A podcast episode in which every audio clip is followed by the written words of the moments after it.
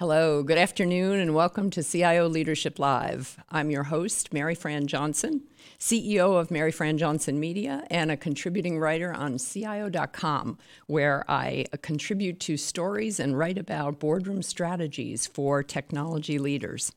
Twice a month, we produce this show, CIO Leadership Live, with the generous support of CIO.com and our friends at IDC's CIO Executive Council. We're streaming live to you right now on LinkedIn and on YouTube, and we welcome any of our viewers who are joining us here today to tap in with your own questions. We have one of our editors are watching the feed on LinkedIn and YouTube, and they will do their best to pass your questions along to my guest today. And that guest today is Scott Case, who is the CIO for Truist Financial Corporation. Scott oversees all of the technology, the operations, and the information related services for Truist, which is a role he took on in December of 2019, just as the big merger was completing between BB&T Corporation and SunTrust Banks. Headquartered in Charlotte, North Carolina, Truist is, has now become the country's seventh largest commercial bank. It has total assets of 541 billion and 15 million clients across 17 states and the District of Columbia. But the size of this merger wasn't even its most notable aspect. Rather, it was the major digital migration of millions of banking customers, which called for a unique engineering and cloud migration approach. And you're going to hear a lot more about that today. Now, before his current job, Scott was the CTO of SunTrust Bank's consumer segment. And before SunTrust, he was a senior executive with the Bank of America for more than 15 years, including head of technology for Europe and Asia Credit Services. Scott, it's so great to have you here today. Welcome. Thanks, Maryfran. Happy to be here. Look forward to the conversation. Yes, sir, me too. Let's start out with a kind of a big picture snapshot of Truist's business today, because this was a merger of two big regional banking corporations that actually turned you into a national player in financial services. And all this was starting up and kind of roaring into activity right as the global pandemic joined us in early 2020. So uh, tell me how everything is going for the business today. Yeah, thanks, thanks, Maryfran. That's a that's a big question. I, you know, I think the beginning of our merger, as you said, you know, we completed the legal day one component of that um, in 2019, end of 2019. Uh, and to your point, you know, that took two large regional banks and made it really a a very large bank uh, where we're able to reach many, many, many clients. Mm-hmm. Uh, you know, I think as I think about what that meant for our company and our clients, it was really the best of both, right? We've been able to bring a real focus on retail community banking, on our commercial clients, on capital service servicing capital markets needs. Uh, you know, we have a large insurance brokerage. We have uh, uh a really great digital uh, consumer lending platform called mm-hmm. Lightstream that we're able to offer to our clients. So it really was um, kind of a magical fit in terms of scope, capabilities, and and geography. Mm-hmm. Uh, as you know, geography is not even bound anymore by by uh, states and, and, countries. It's, it's a dig- digital footprint really now. So it, has been very exciting. And, you know, in terms of how, how it's going, it's going extremely well. Mm-hmm. Uh, it's been since legal day one, end of 2019, it's been a lot of hard work to put the company together in terms of processes and culture. Uh, and obviously systems and technology and data. Mm-hmm. Uh, but we are nearing the last major client facing milestone uh, actually this month in February, uh, where we'll be able to say we are uh, finally one unified company on a unified set of platforms and systems and data. So it's a super exciting time and really mm-hmm. proud of our teams that have accomplished that. Well, and I uh, appreciate you being able to join us at kind of a pivotal moment. You, know, you had said when we talked earlier that you were at an interesting pivot point because you're finishing up the last of this this enormous tech migration, and I know we're going to talk about that a lot more. Um, so we, we mentioned that you're fully national in breadth. Are there any areas of financial service that you that Truist is not in these days? For the most part, no. I mean, we, we really do have a full service uh, breadth of offerings, and, and again, it's exciting because our our offerings span, you know, the digital capabilities that we talked about briefly, as well as physical for our clients. So mm-hmm. when you think about the whole range of services for both retail clients as well as business clients, mm-hmm. uh, we really do offer the full scale, which is great. And I think the the beauty of our of our mission here at this company is we have a purpose, which is to inspire and build mm-hmm. better lives and communities. So as we go after that purpose and deliver on that every single every single day, we we try to do it in the spirit of uh, you know, a large, uh, sixth, seventh largest size bank in the country uh, with mm-hmm. full scale services, but still with a, a bit of a hometown feel for our clients. Yeah. Well, that aspect of being a mission driven organization is something I, I often talk about with CIOs in healthcare or nonprofits, uh, probably less so when you look at, you know, multi billion dollar corporations. So it's, it's kind of nice to see that. It is nice. I think it's mm. very much, uh, it's a hallmark of our culture inside of this company too on, on our mm-hmm. values and our belief systems. So we, we try to bring that every day for our, represent that to our clients as well. Okay. Well let's let's take a ride up on that famous cio helicopter view of the entire business and talk about um, the industry disruption and the with arriving with the pandemic and the kind of impact that had on your digital business evolution. Uh, sometimes it's a real accelerator, sometimes it's a catalyst for things that changed. What happened for Truist as you were starting down this journey, and then our not such not such a friend, the global pandemic arrives? Yeah, well, look, the pandemic for all of us was um, certainly a, a, catalyst. I think that's that's typically the word I, I reach for when I when I talk about the pandemic. Mm-hmm. Um, and and like many other CIOs, I'm sure you'll hear the the story, and you have from time to, for over time, the last mm-hmm. couple of years, on how that catalyst really you know forced us to think uh, very intently in a very focused period of time about how to how to serve our clients, you know, mm-hmm. what their needs were uh, as well as internally our, our internal teammates, which that's what we call our employees or our teammates. So mm-hmm. when, I, when you hear me say teammates, I'm talking about our 58,000 or so internal teammates. Um, but you know, when I think about the the the a digital transformation really mindset that came out of the the pandemic, that's that's what I quickly start talking about. Uh, mm-hmm. Many examples, uh, you know, Maryfran, like such such as um, how to service our clients remotely. Clearly, that was a, a big a big need. Uh, you know how to leverage uh, data and analytics differently in a more focused way uh, to deliver to our clients. Um, how to how to you know speed up our internal delivery through techniques, uh, especially around automation. Uh, to make sure that we're efficient in our delivery as a company for our technology services. So those are at least mm-hmm. high level themes that I think came out of the initial days of the pandemic. But uh, that combined with our merger happening at the same time really, really forced us to get um, focused and serious about uh, what I would call a digital a digital transformation, which is still uh, evolving and ongoing. Yeah. Well, and I, th- I think the thing about, and uh, you made a point when we talked earlier that the word digital gets kind of it sort of gets beaten to death as a buzzword in our, our industry, and that it often gets overused, but it can be handy as a catch all description, especially when a digital transformation really is using a whole realm of digital technologies to transform what a business is doing. Because um, you'd mentioned you've got digital channels, you've got mobile banking, you've got online banking, and all of that has been there not necessarily just since the merger, but now it has uh, it has accelerated in terms of the way business colleagues view it. I believe.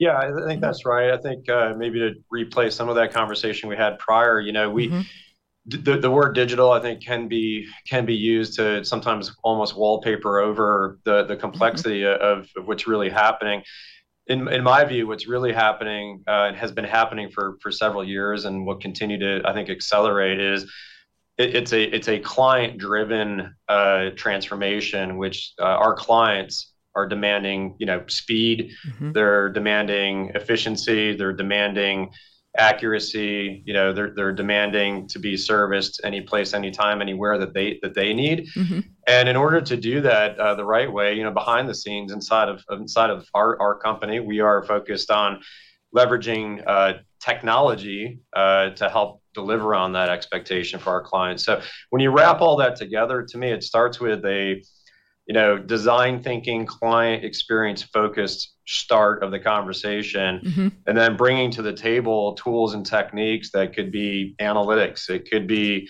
uh, cloud architecture it could be high levels of automation internally that help us move from designing for client experiences all the way through developing software to releasing software in a continuous improvement, continuous delivery cycle through through automated automated techniques. Yeah. So for me, when you wrap all that together um, with an eye on business value and client value, that's how I would describe digital transformation uh, more mm-hmm. so than just the channels themselves. So okay. hopefully that, that gives you some perspective. Yeah, yeah, that makes sense. Um, as you were coming into this, the newly merged entity and, and taking over into that CIO role at the end of 2019, what sort of reorganizing or moving resources around uh, did you do, and how is that process going? I imagine it's it's probably ongoing. You mentioned the um, you know the d- design and the client focus of the experience and that usually requires a certain amount of restructuring uh, for IT itself sure and I'm trying to imagine yeah. 58,000 resources how you do that sort of thing how did you approach it well to, yeah to be clear those you know those are all not my resources those oh, are okay. those are spread across the company uh, very mm-hmm. much uh, aligned to different parts of, of Truist and our in our broader company mm-hmm. but you know when, when you think about um, you know, again, thinking about the catalyst, whether it's the pandemic or whether it's our merger, or whether it's this broader um, phenomenon called digital transformation, uh, it, it, was clear that you know we needed to reorganize and think about maybe a different operating model. I, I probably would focus more on operating model than I would org structures initially to talk about it. But mm-hmm. what that means for me is that we we in technology had to take our our teams and and um, really get embedded with our business partners. Okay. So we started a journey actually beginning of the of the merger work um, to really align with business partners on hey how do you think about it as a product owner mm-hmm. uh, versus maybe just a traditional uh, P and L focus. Uh, how do you how do you take product ownership and think about uh, an ongoing backlog of work you want to deploy? How do you embed technology teams further up in the value chain to be right at the forefront of design thinking and client focused activity? Um, and how do you create a you know a technology ecosystem that allows for continuous development so we're sprinting mm along the way so really what mm-hmm. i'm describing is this you know notion of an agile culture right um, re- really really you know buoyed by uh, the devsecops kind of culture mm-hmm. and processes and tools and that is that is so much more of a cultural uh, shift than it is a technology or tool shift you know yeah. you really have to change mindsets and expectations yeah so that, that's probably been at the heart uh, maryfran of our of our journey and, and i think is a is a, a, hallmark of our culture inside of our technology organization as to how we want to operate and go to business, go go to market with our business partners every day. Yeah, well, and you'd also mentioned when we talked previously that the digital transformation talking points that you probably had to spend a lot more time on a few years ago with business colleagues that that whole conversation level has changed now with the business because the uh, partly because of the success of the migration that you've done, but also uh, I guess getting more people into the conversation about where you want to go with products and how the digital supports it and so forth. Tell us about that. Yeah, well, you know, there's there's there's some really good stories there. You know that I'd, I'd say for both heritage companies, you know, SunTrust and BB&T, which, as you all know, created the created Truist uh, by by merging those two companies. Mm. So I, th- I, think it applies on wh- whatever part of heritage Truist you come from. That we've all been on a journey, you know, and that journey has been very much um, uh, reconnecting with our clients, understanding what drives their day-to-day lives, you know, their interactions day in and day out with big tech or mm-hmm. uh, with with other maybe consumer products in their in their lives and their expectations have shifted. Mm-hmm. They've shifted largely because of the use of data, uh, the interaction of analytics, um, automation, uh, cloud architecture, scale scale busting technologies that mm-hmm. allow for fintechs to creep in right to the environment. Uh, and that's a good that's a good thing, not a bad thing necessarily, right? It's, mm-hmm. it's a comp- competitive aspect for us, but it, I view it as good competition. Um, so anyway, so you know, we we we several years ago started this journey with with business ex- executives. Uh, where it was mm-hmm. very much uh, maybe some education, maybe a couple of field trips to go explore and think differently and put put the client back in front of us. Yeah. And I think through those through those initial interactions, we really started to to change the conversation away from mm-hmm. traditional siloed P and L thinking, perhaps yeah. to more uh, put the client in the middle. And all of a sudden, you start to see. Um, you know, with, with especially introduction of things like uh, the Internet of Things concepts, you very mm-hmm. much start to see ecosystems emerge. So inter- mm. interconnected platforms that our clients want to uh, uh, engage in and leverage day to day for for their daily lives. Uh, and, and banking needs to begin, I think, that that pivot to think that way. Right. So these are all things that really came out of conversations we had a few, mm-hmm. a few years back um, really came to the forefront there with our merger as we re-architected systems and processes. Yes. Um, also, I, I like the way you refer to heritage systems. It sounds uh, to me. I mean, we, I uh, was with, of course, CIO magazine, and then before that with Computerworld. and I remember we were always talking about legacy this and legacy that almost like it was kind of an unfortunate sort of thing.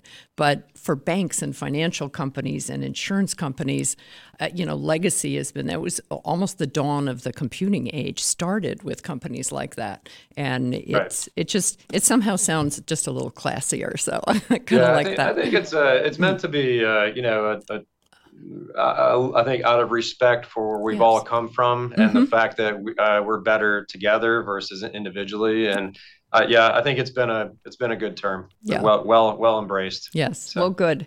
Well, let's talk about another term that gets tossed around a lot in the CIO world and really in the work world today where everyone talks about hybrid work strategies.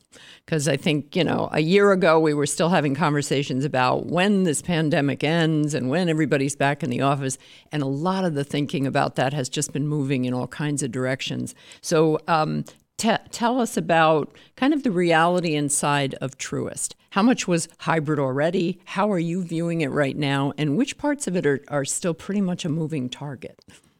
Right. Well, I'd have to start with when I use the word hybrid, I've been used to using it talking about cloud architecture on the backside oh. of the word the word hybrid. We can talk about that maybe in a minute okay, too. we but, will. Mm-hmm. You know, I, would say um, hybrid working environments, you know, th- I think the word we've been using more is flexibility. Mm-hmm. Uh, you know, prior prior to the merger happening, and certainly prior to the pandemic as a global catalyst uh, mm-hmm. uh, for us all to maybe rethink uh, what working environments look like.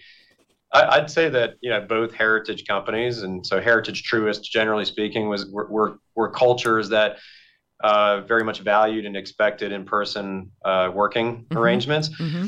I think the technology organizations, though, for the most part, have always been fairly flexible and fairly hybrid, uh, but I'd say still indexed a little more heavily towards in person.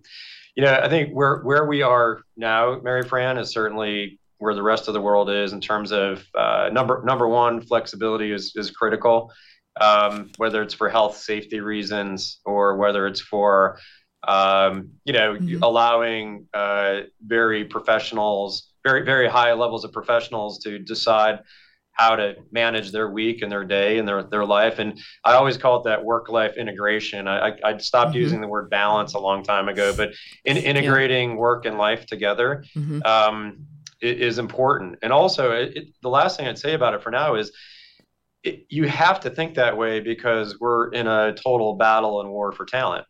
Yes. And and you know our our our talent, the market is telling us that this is important, and we think it can actually be a a, a competitive factor for mm-hmm. Truist mm-hmm. to have a balanced view on flexibility, while also recognizing that we're building a new company essentially, yeah. and being in person is also important. Hence the flexibility and balance. Yeah. I think we are trying to find the right sweet spot for our teams to be together but still also have, have the opportunity to, to flex when they need to. Mm-hmm. So well, and I think and that sounds a, a lot of familiar notes in that for many of the enterprise CIOs that I've talked to in recent months.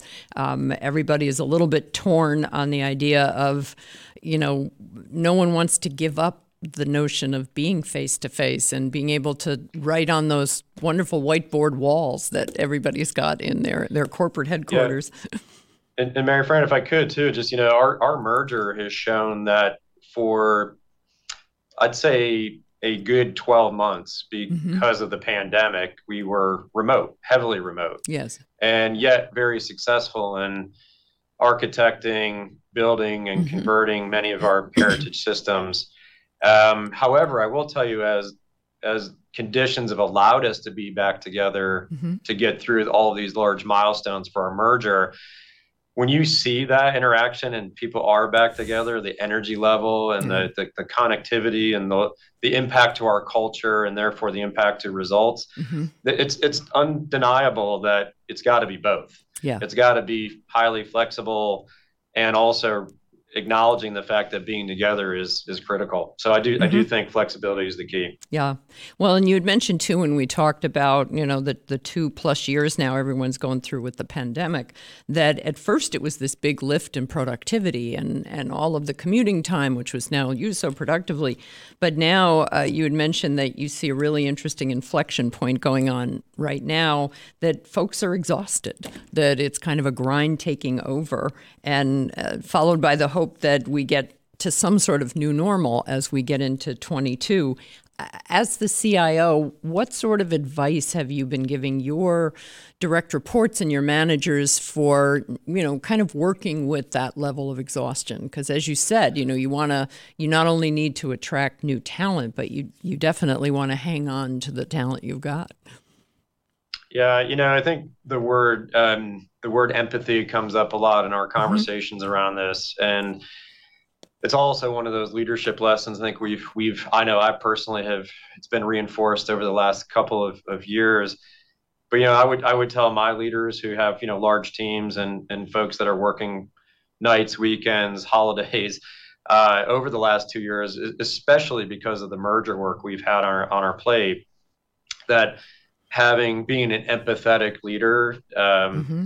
where where your teammates feel they can come to you with concerns issues um, challenges and you're going to be a good listener and help figure out what what a good solution is. Um, not and it's not at all costs. It's to is to really respect and value uh, our teammates. And everybody you know if nothing else we've all seen everybody's been going through something over the yeah. last two years, which has probably always been the case, but it's just been amplified mm-hmm. by, by the pandemic. And so I, I, think that empathy level is is really, um, you know, it's not a conversation that I think it's sort of a natural conversation to always have had in technology. It's you know, mm-hmm. it's about engineering and architecture right. and execution and yeah. production and those those fun topics. But being an empathetic leader and having that that as part of your fundamental culture is is mm-hmm. critical. Good, good. Um, we have our first question from our, our live audience, and it's actually a very good one and a three part one. So, um, the question is What is uh, the analytics roadmap in your organization right now?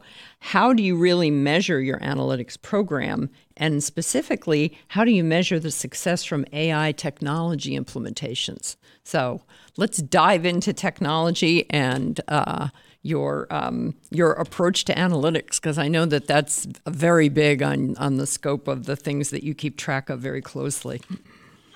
Yeah, I just jotted those down so I make sure I hit all three parts. Um, and I have so, them here. Uh, I can also yeah, no repeat worries. them. Yeah. All right. I'm so sure. Good. I'm sure. So, so like a- analytics is a think about it, the roadmap of it. Mm-hmm. Um, you know, we're, we're very much, uh, as I said, you know, we're still coming together as a, as a company in terms of our unified systems, which mm-hmm. means that our underlying data infrastructure is still coming together.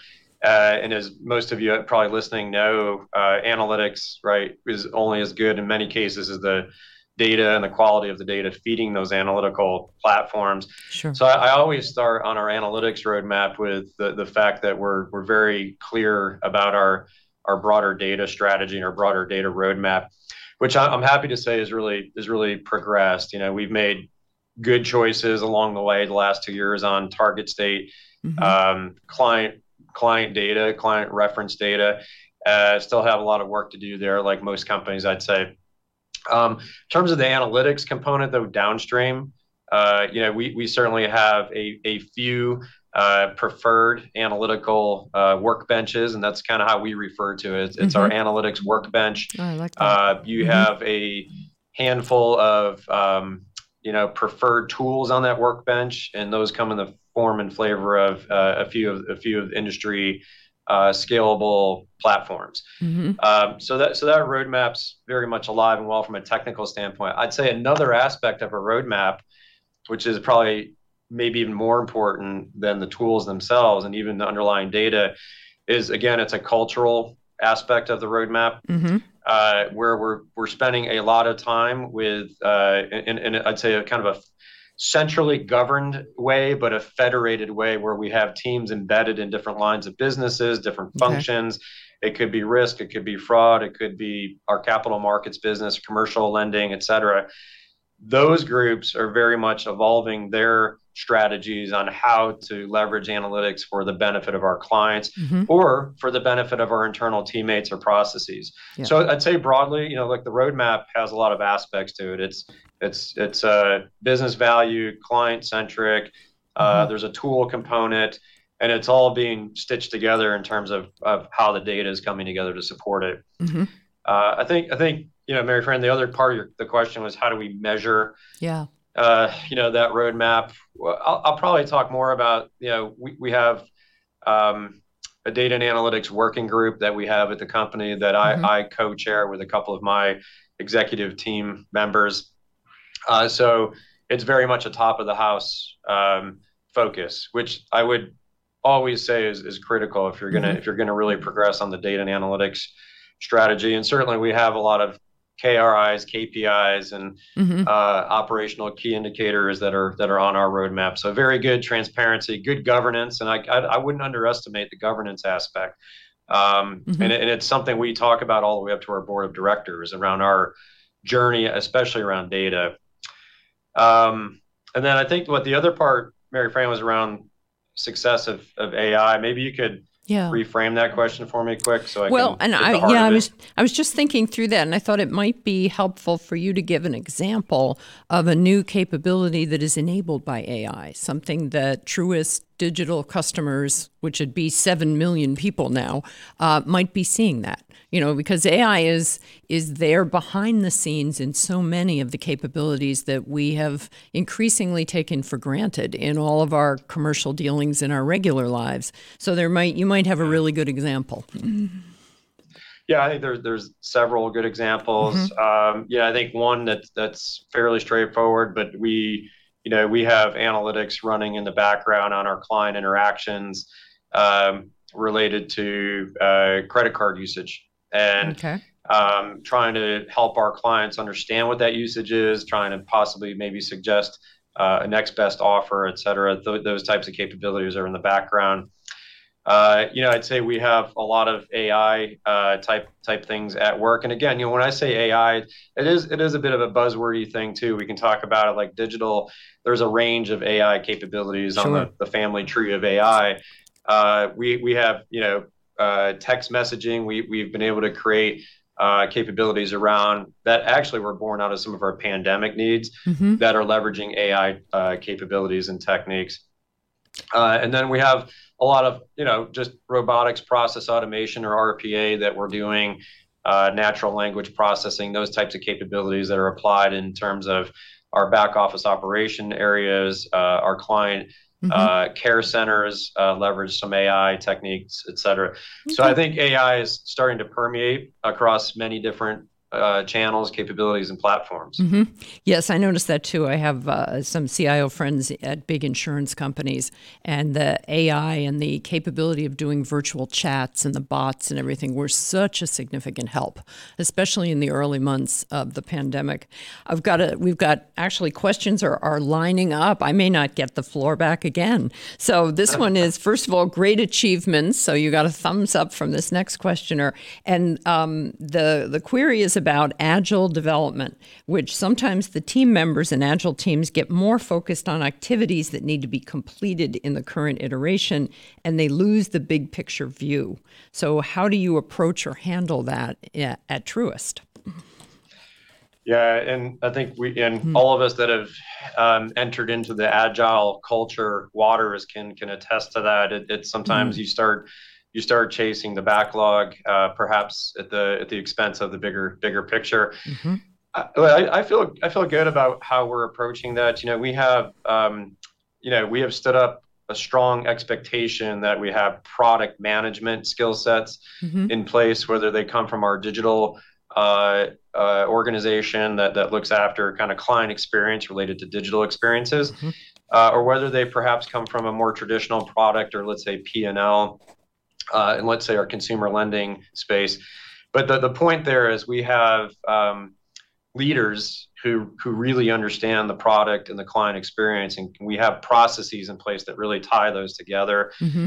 That's the guiding I'd say if, to use the term like a compass heading, that's the compass heading we take uh, regularly through what you would if you've been in agile for a while, what you'd recognize as pretty pretty you know long-standing ceremonies like mm-hmm. stand-up meetings and program increments and yeah. you know, we do a lot of planning. And by the way, when folks hear agile culture, oftentimes they think um, you're winging it and you just kind of do whatever comes to mind, but right. you got to do it quickly.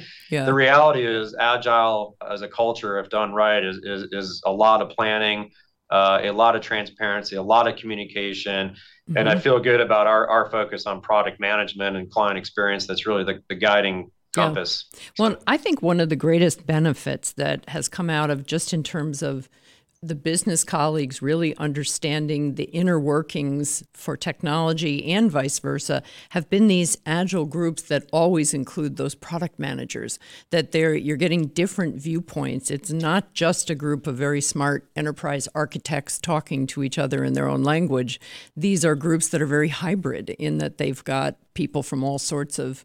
Uh, it may be someone who's the head of the call center, for instance, who takes part in these groups. And I, I tend to think that that has been one of the greatest ways that the IT profession itself has made such advances in their connection and their, their it's almost like the thought leadership embedding in the business that way. Yeah, and at the end of the day, the client's in charge, right? So you could you could fool yourself yeah. into thinking uh, mm-hmm. it's it's tech technology for technology's sake, when in reality, the product manager should be really a proxy for client yeah. experience, and that, that's how we've tried to design our approach to agile. Mm-hmm. Okay, we have a third question here, um, and this one is also very big picture. What is your plan for future of work? do you foresee Truist moving from conventional in house partner models to opening up to platforms and gig talent?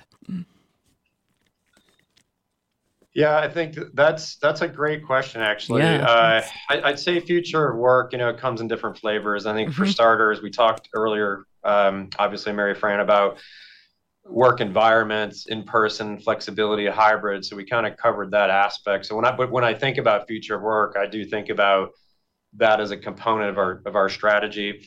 Um, you know, we also at, at, Truist we have deep um, and good relationships with many many what I'd say more traditional IT mm-hmm. providers in the industry, both onshore and offshore. Um, we are always evaluating whether we have that right, whether we have the right mix whether we have the right location. We're always thinking about talent. We're always thinking about resiliency. Mm-hmm. So that that's a that's another I'd say uh, thread on our future of work um, yeah. project plan to, to okay. kind of oversimplify it. and then really part of that question though is would would we consider you know, if you think about open source, you know, uh, leveraging the gig economy, um, I, I, think you know, I think the answer is yes. I think we mm-hmm. we need to probably weave that in slowly over time. But candidly, the more relationships and partnerships we have across this broad, let's call it digital ecosystem that our mm-hmm. clients expect to partake in every day. Yes. Uh, whether they're bank banking or not banking, but that's their expectation.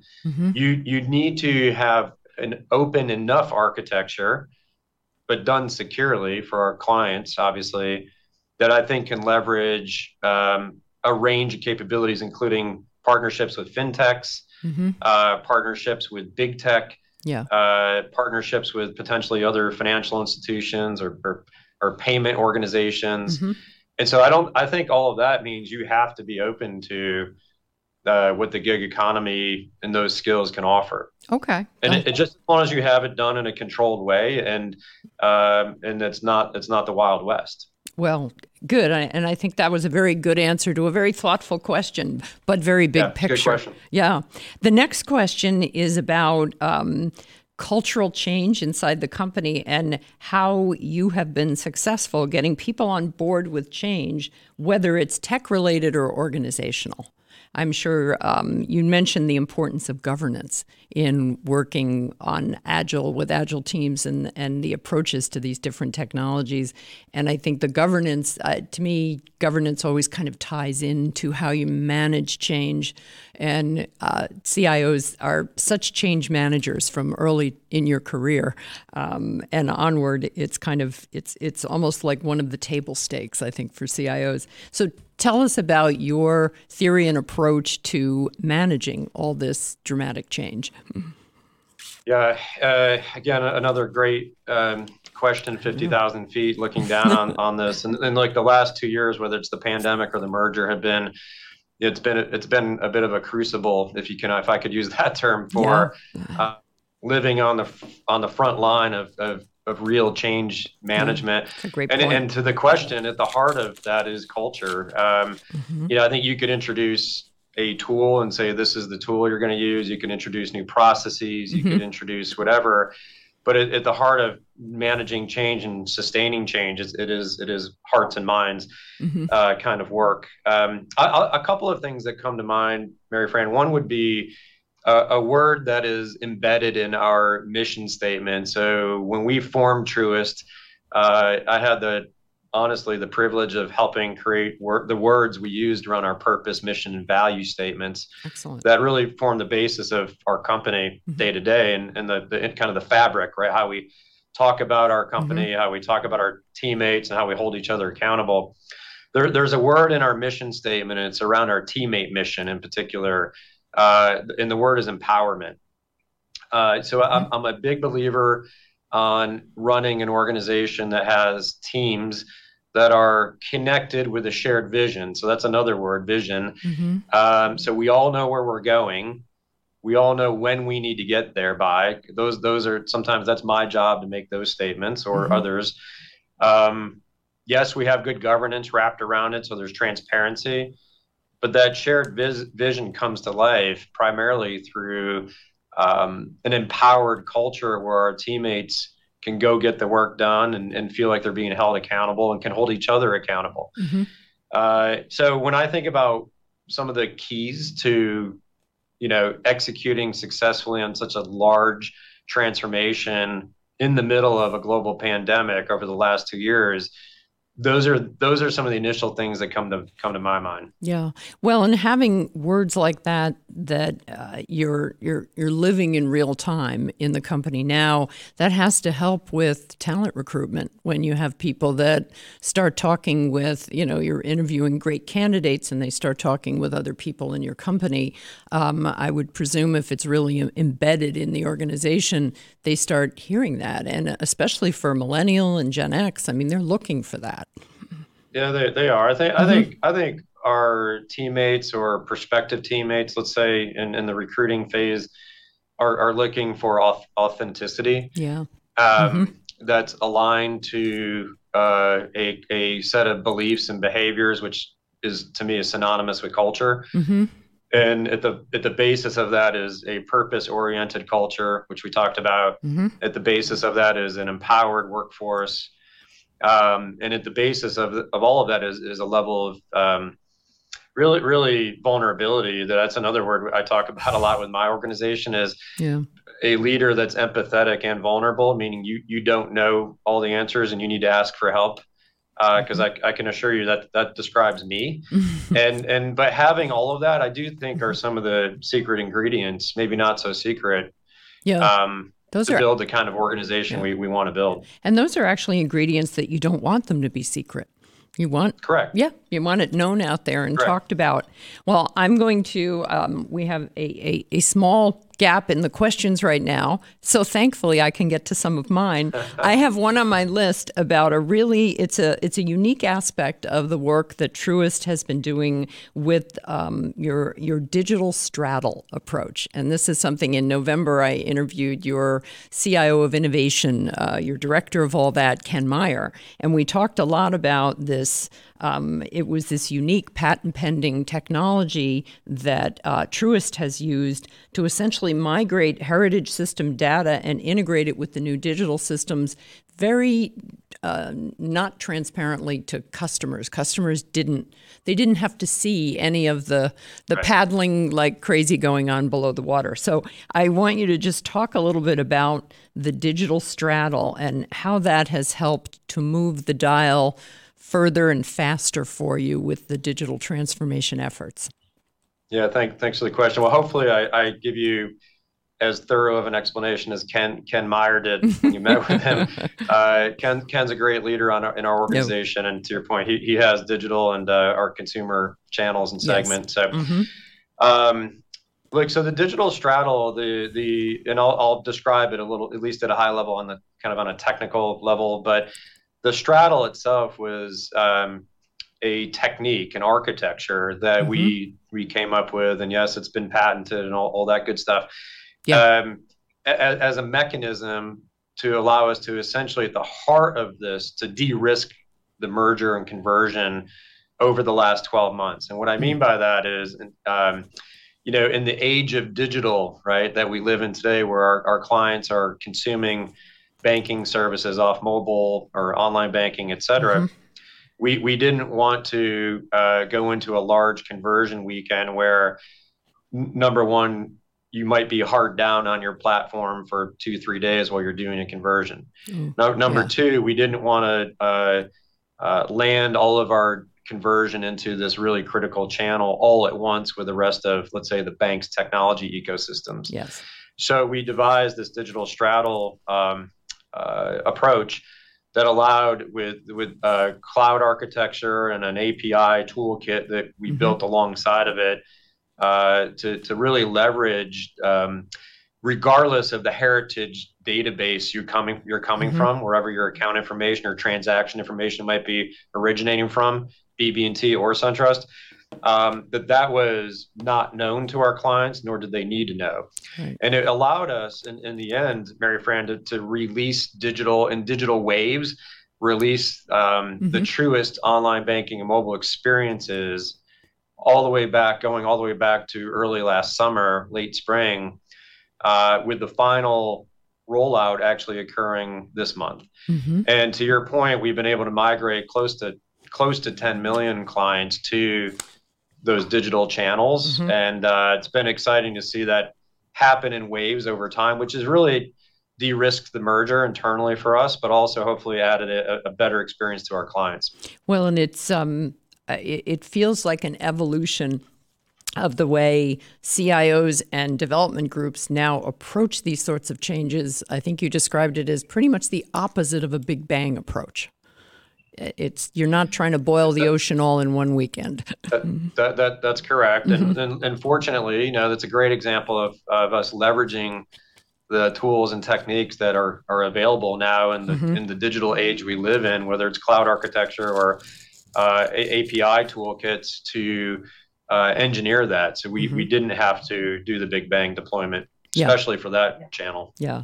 Now, with uh, all the work that you're doing now and, and the very many intriguing people and tech acts, aspects that we've already talked about, there was one I wanted to bring up again because I was intrigued when we talked earlier, and you mentioned taking a best of breed approach which had echoes for me in my my long career as an editor at CIO magazine and then before that at Computerworld best of breed was something that kind of fell in and out of fashion depending on whether it was all about platform architectures or uh, so when you talk about best of breed with cloud and digital what do you mean exactly? And is this something that you've returned to at this point in your career? I you know you know what a pendulum there is in the industry on it. Yeah yeah definitely. That, that we, we see those those patterns from time to time. Yeah Uh, well, when we talked about best of breed, uh, it, it, was in the context of our merger of equals, which you know, mm-hmm. we talked about it this today. Uh, BB&T, SunTrust coming together yeah. to form Truist. Uh, best of breed was really the way we described um, our approach to choosing uh, which processes mm-hmm. uh, and therefore which systems and therefore which data, and you can keep going down the down the stack, uh, which which choices we would make. Uh, and the best of breed concept really originated from putting the client in the in the center of the conversation. So it was uh, the summer of 2019. We mm-hmm. spent a lot of time, weeks and weeks of uh, creating what we ended up calling uh, technology ecosystems. Uh, a, a, great mm-hmm. example would be our deposit ecosystem, which mm-hmm. Uh, you, you, know anybody who's dealt in that space would probably understand. There's hundreds of integration points off of your core deposit platform for a bank. Yes. Um, but but identifying that and talking about it as what's the best for our clients because we have two choices. The, this mm. this merger when we announced it was was was not a um, uh, for our clients was not intended to be an acquisition. It was not intended to mm-hmm. shift the, the, the, process or technology or data to one or the other. So there was a winner and loser. Right. It was really meant to be an opportunity to, to, to redesign and think about what the clients would need. And we applied that mindset in the retail space as well as the commercial space. Um, and made made some some hard decisions early on in this merger that mm-hmm. candidly, when my technology team had to go then execute on those decisions, in some cases it wasn't the easiest path, right? In some cases it was, uh, it perhaps was more complicated because mm-hmm. we were taking multiple components of best of breed. And in the digital example, Maryfran, uh, we we created something that was neither Heritage, SunTrust, or BB&T. We created a brand new digital platform architected on uh, on, on cloud architecture, mm-hmm. API toolkits, and really redesigned features and functionalities from the ground up. So in that case, best of breed didn't even apply. We we, yeah. we created a, a, new what we thought best. Yeah, that was almost sounds more like green field rather than best of breed.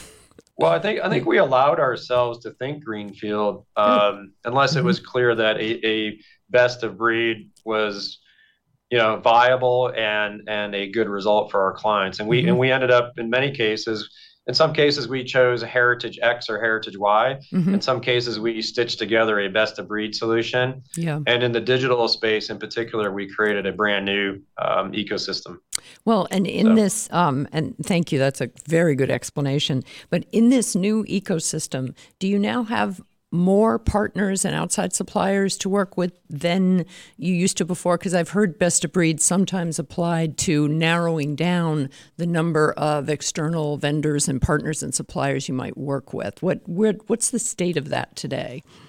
Yeah, you know, we still we had we took the opportunity through the merger work uh, mm-hmm. to certainly uh, optimize and and in some cases simplify our, our third party architecture. Um, but where we made decisions uh, around best of breed, we've been really intentional about uh, who our partners are in this mm-hmm. new, let's say, ecosystem of, of the, this best of breed environment that we feel like we've created. Okay. Um, and it, it, actually allowed us to really get back to the table with some of our partners and reinforce the desire to be to be partners, not mm-hmm. to be you know, not to look at it through the lens of just a contract, right. but to look at it like, hey, we're working on this together to build, architect, and sustain um, great client experiences that correlate to our purpose. Mm-hmm. And so, you know, while the net number is, you know, plus or minus at the end of the day on how many vendors or third parties we leverage, I'd say that the best part of this was it, it created an, an open door for us to re-engage with many of our suppliers um, mm-hmm. and in some cases new ones yeah. to really reinforce that message. Great. Well, and this actually um, plays nicely into another question I have on my list about ecosystems. This one about an innovation ecosystem. Um, you have coming up, I think, early this year in Charlotte. There, you're opening an innovation and technology center, which is going to be very much a public. And since we're we're talking about partnerships with suppliers and outside, tell us about the innovation and technology center. Uh, this is uh, more than a show and tell for capabilities and to to impress big customers. I take it. Yeah, I, I, I get super excited um, about mm-hmm. the Innovation and Technology Center. So I'll, I'll, say a few things about it to try Good. to just paint the picture for, for the audience today. Um, first of all, it's a it's a large space inside of our corporate headquarters uh, mm-hmm. in Charlotte. Um, we took the opportunity to to build it from the ground up. So just from for starters, aesthetically, mm-hmm. it's a it's an amazing space. It's beautiful. But the the probably more important thing is to your point. This is not window dressing. This is mm-hmm. not uh, just a storefront for uh, innovation. We will be moving uh, this year. We'll be moving uh, teams. So ag- think agile culture, which we talked about earlier. Yeah, we'll be, be moving teams into this space to co-create. We will have research and design space, which is already built out uh, for our actual clients to come in and, and do live uh, R&D sessions. We will have in this space a mini call center or contact center mm-hmm. uh, so that we can uh, you know, look at, inspect, and engage in the process of servicing our clients through that channel. Oh, interesting. Uh, we mm-hmm. intend to bring what we're calling innovators and residents uh, into this space, which will we're, mm-hmm. we're inviting uh, to start with a handful of our of our partners into the space to co-create with us. Yeah. Um, we're creating a network sandbox in the space to, to kind of allow us to, to do some things that are safe and secure in a, in a different component of our network to, mm-hmm. to try some things. So it, it is going to be super exciting. Um, you know, technically the space is open and we're starting to slowly get get our uh, kind of find our feet with yeah. how we want to operate this. But throughout this year, as uh, the pandemic allows, mm-hmm. uh, you can expect us to have our foot on this gas pedal, and it's just it's super exciting. I, have been in many of these spaces, literally around the globe. Yeah. Um, and I, and I, I think this is uh, I'm biased, but I think this is the best one I've I've ever been in. and, and, at the end of the day, it'll be about the output, right? I mean, the space can be beautiful, yeah, uh, and, and, you can have great ideas, but it's it's going to be about the value we drive for our clients and mm-hmm. teammates and our shareholders. Yeah. Can you give us any? Is there anything that you can talk about that is right on the forefront of something customers might see or clients might see over the next year that could come out of your ITC?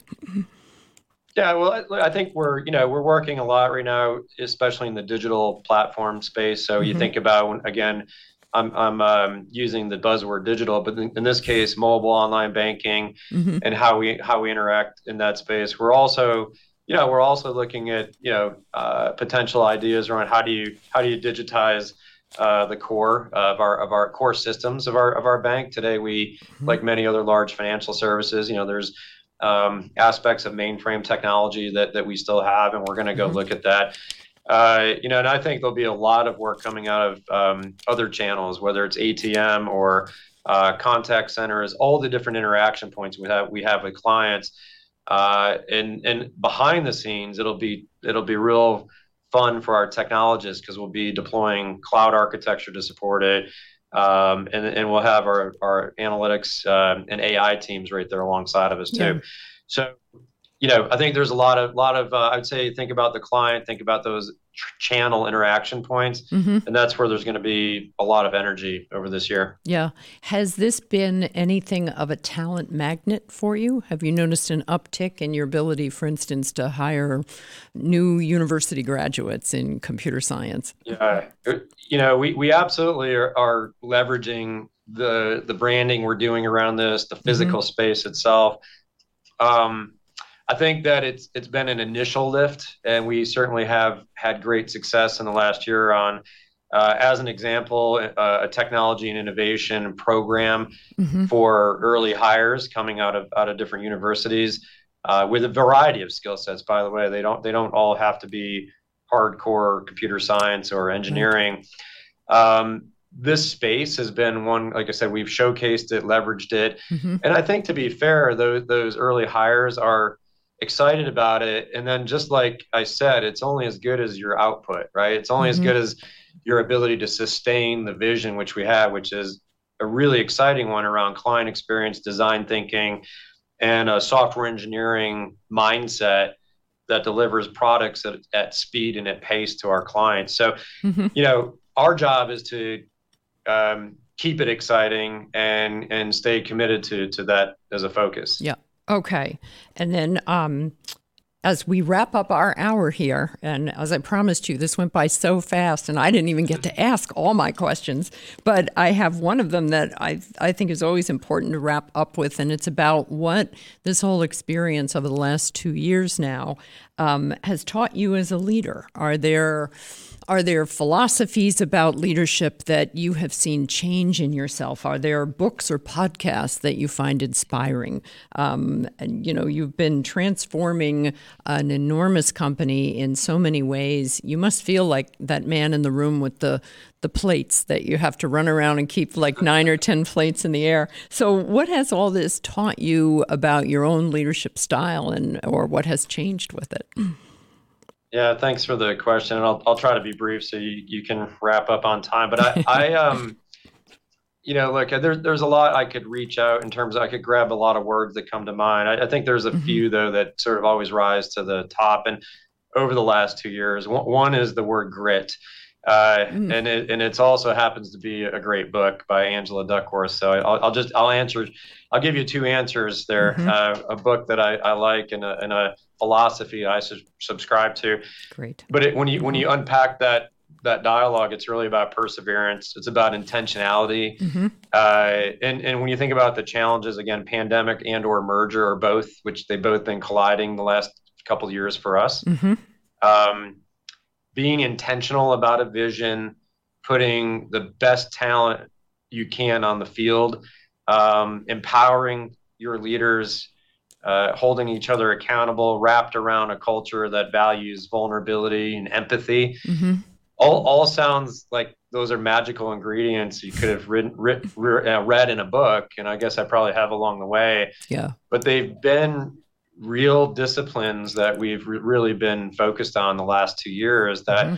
at the end of the day i guess it's it's about leadership right as, as, as, a leader those are those are ingredients i think don't think you can just say mm-hmm. leadership i think you, when you unpack that word those are things that i would talk about yeah so hopefully that gives you some insight and uh it's been quite the journey. We have more to do, and I'm mm-hmm. excited about all of that. Good. Well, and I, I, think that comes across, and and I think you're right that I think leadership is like one of those words that we talk about so much innovation and digital and and management and leadership. In a lot of ways, they've almost been decoupled, whereas the management of different processes and people and technologies has, I think, spread more equitably through a lot of IT organizations.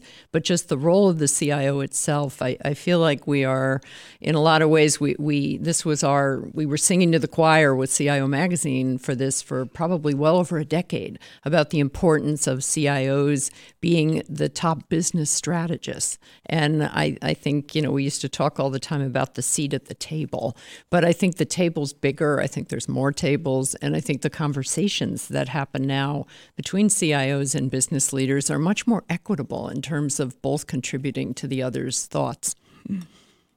Yeah, I could I couldn't agree more. So uh, I think the position of the CIO is is a high impact uh, business transformative one uh, mm-hmm. if, if done correctly. So I, yes. I, appreciate the opportunity to talk about that today. Well, it's it's been great having you here, and I really appreciate your staying with us on a whole roller coaster of lots of questions. We had really great questions from our audience. Yeah, they're good. So. All right. Thank you so much for joining us today, Scott Case, CIO of Truist Bank. If you joined us a little late today, don't worry. You can watch the full episode of my conversation with Scott here on LinkedIn and also later today on CIO.com and on IDG's YouTube channel, which is called Tech Talk. We, I hope you enjoyed the conversation as much as I did, and that you'll come back to see us again next time on Wednesday, February 23rd, when I'll be here with Vishal Gupta, who is the global CTO and CIO of Lexmark.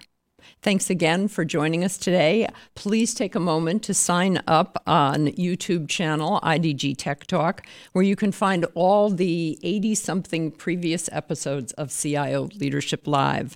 Stay well. It's been great having you here. We'll see you next time.